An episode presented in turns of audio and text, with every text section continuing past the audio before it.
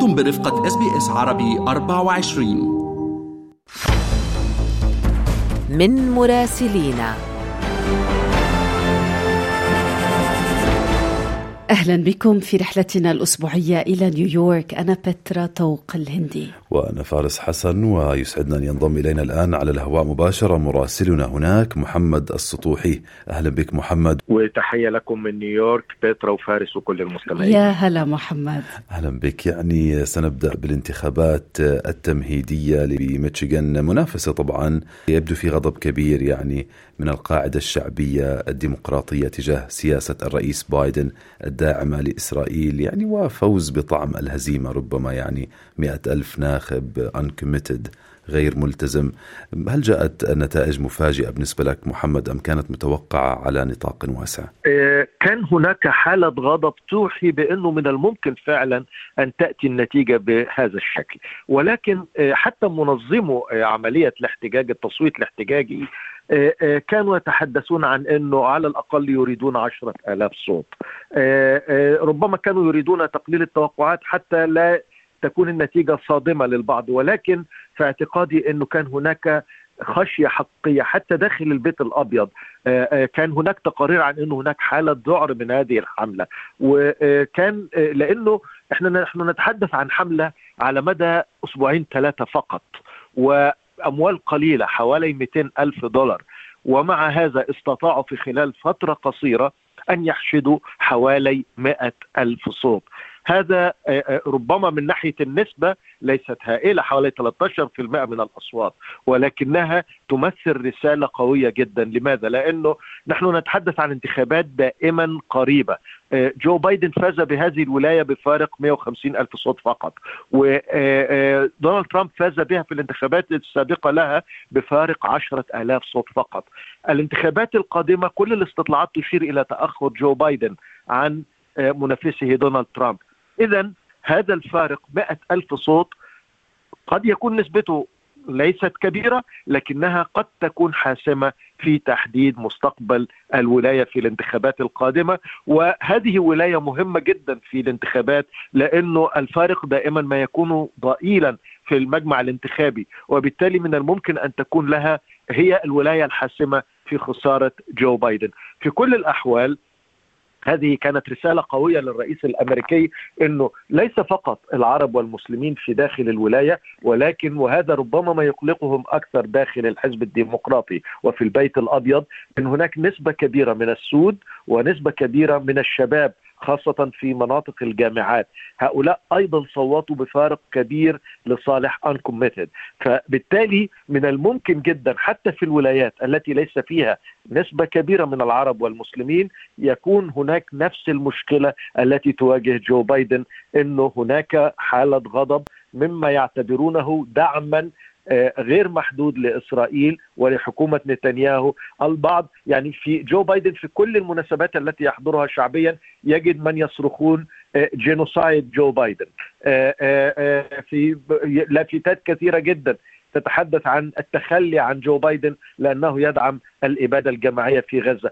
هذه هي اللغة التي يستخدمونها والتي بدأت تترك اثرا حقيقيا نلاحظ أنه الرئيس الأمريكي قبل الانتخابات فقط بيوم كان يتحدث عن وقف لإطلاق النار، لماذا؟ لأنه يريد أن يوجه رسالة لهؤلاء المحتجين إنه أنا معكم أريد وقفا لإطلاق النار ولكنها رسالة متأخرة وأضعف كثيرا مما كانوا يتمنون وبالتالي ربما تكون هذه هي المشكلة الحقيقية لجو بايدن في نوفمبر القادم كيف يستعيد هؤلاء إلى المعسكر الديمقراطي ومعسكر بايدن.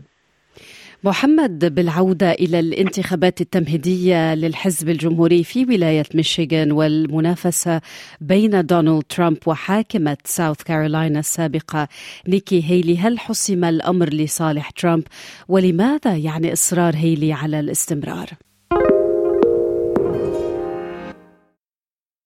هو يعتبر فوز كبير جدا أكثر من 30% الفارق بينهما.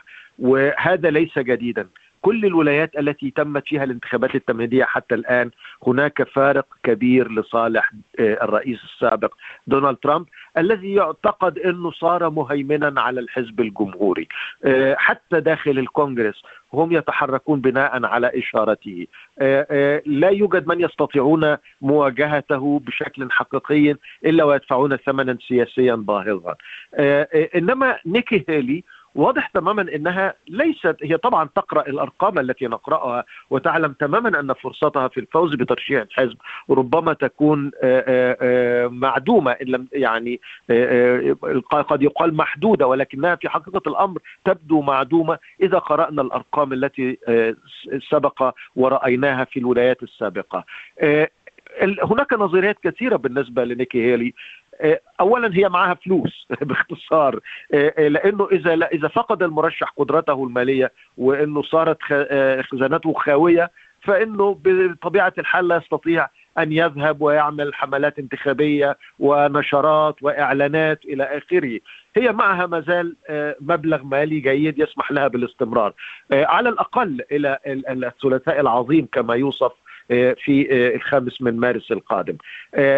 إنما هناك أيضا نظرية إنه هي تريد أن تستمر وتذهب إلى المؤتمر القومي للحزب الجمهوري في يوليو القادم ومعها عدد معقول من المندوبين الانتخابيين بحيث يكون لها صوت ويكون لها نفوذ في تشكيل البلاتفورم أو برنامج الحزب والتأثير على اللغة المستخدمة ويعطوها ربما فترة جيدة لكي لكي تتحدث إلى المؤتمر القومي للحزب، هذه كلها أمور ربما يكون لها فائدة بالنسبة لها سياسيا وقد تساعدها في حالة ترشيح نفسها في الانتخابات القادمة، فربما تخسر هذه ولكن ربما يكون هناك انتخابات قادمة. بالمناسبة طبعا هناك شكوك حول دونالد ترامب نفسه والتحقيقات والمحاكم التي يمر بها وربما يدان وربما يؤثر ذلك على قدرتها على الوصول في إلى الخط النهائي بالنسبة لعملية الترشيح أو الفوز.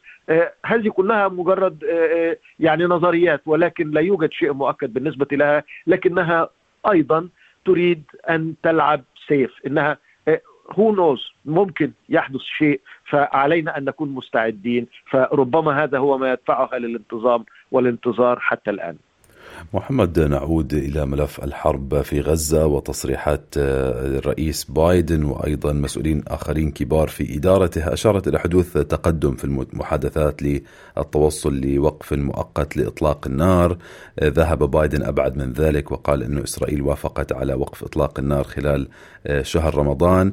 بينما التصريحات التي جاءت من إسرائيل وحتى من حركة حماس قالت غير ذلك يعني وفي سياق من أين أتى الرئيس بايدن بهذا التفاؤل. هل تعتقد أننا اليوم بتنا على أعتاب هدنة؟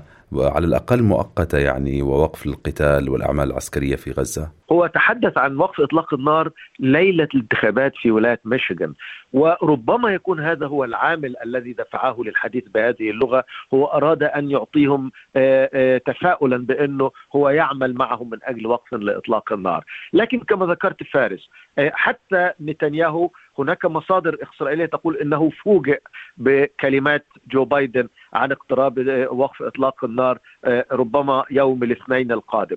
لأنه هناك كلام طبعا في الولايات المتحدة وفي الخارجية والبيت الأبيض إن هناك تقدم يحدث بالفعل في المحادثات ولكنه تقدم بطيء وهناك تفاصيل كثيرة مرتبطة بالاتفاق لم يتم الاتفاق عليها بعد. هذا ما يقوله المسؤولون الأمريكيون. لكنهم يبدون أيضا متفائلين أنه هناك جدية قد تؤدي في النهاية إلى وقف لإطلاق النار.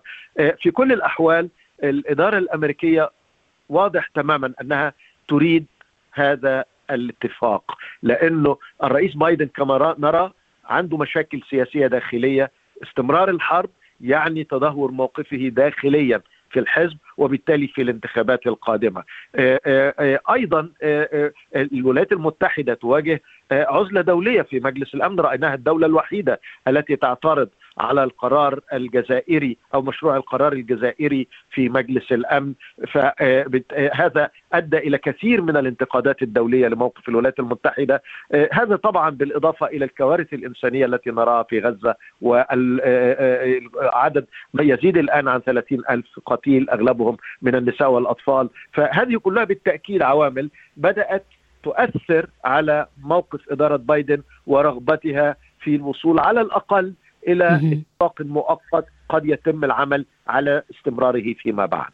نعم شكرا من القلب لك مراسلنا من الولايات المتحدة الأمريكية محمد السطوحي لهذه القراءة الأسبوعية. هل تريدون الاستماع إلى المزيد من هذه القصص؟ استمعوا من خلال Apple Podcast، Google Podcast، Spotify أو من أينما تحصلون على البودكاست.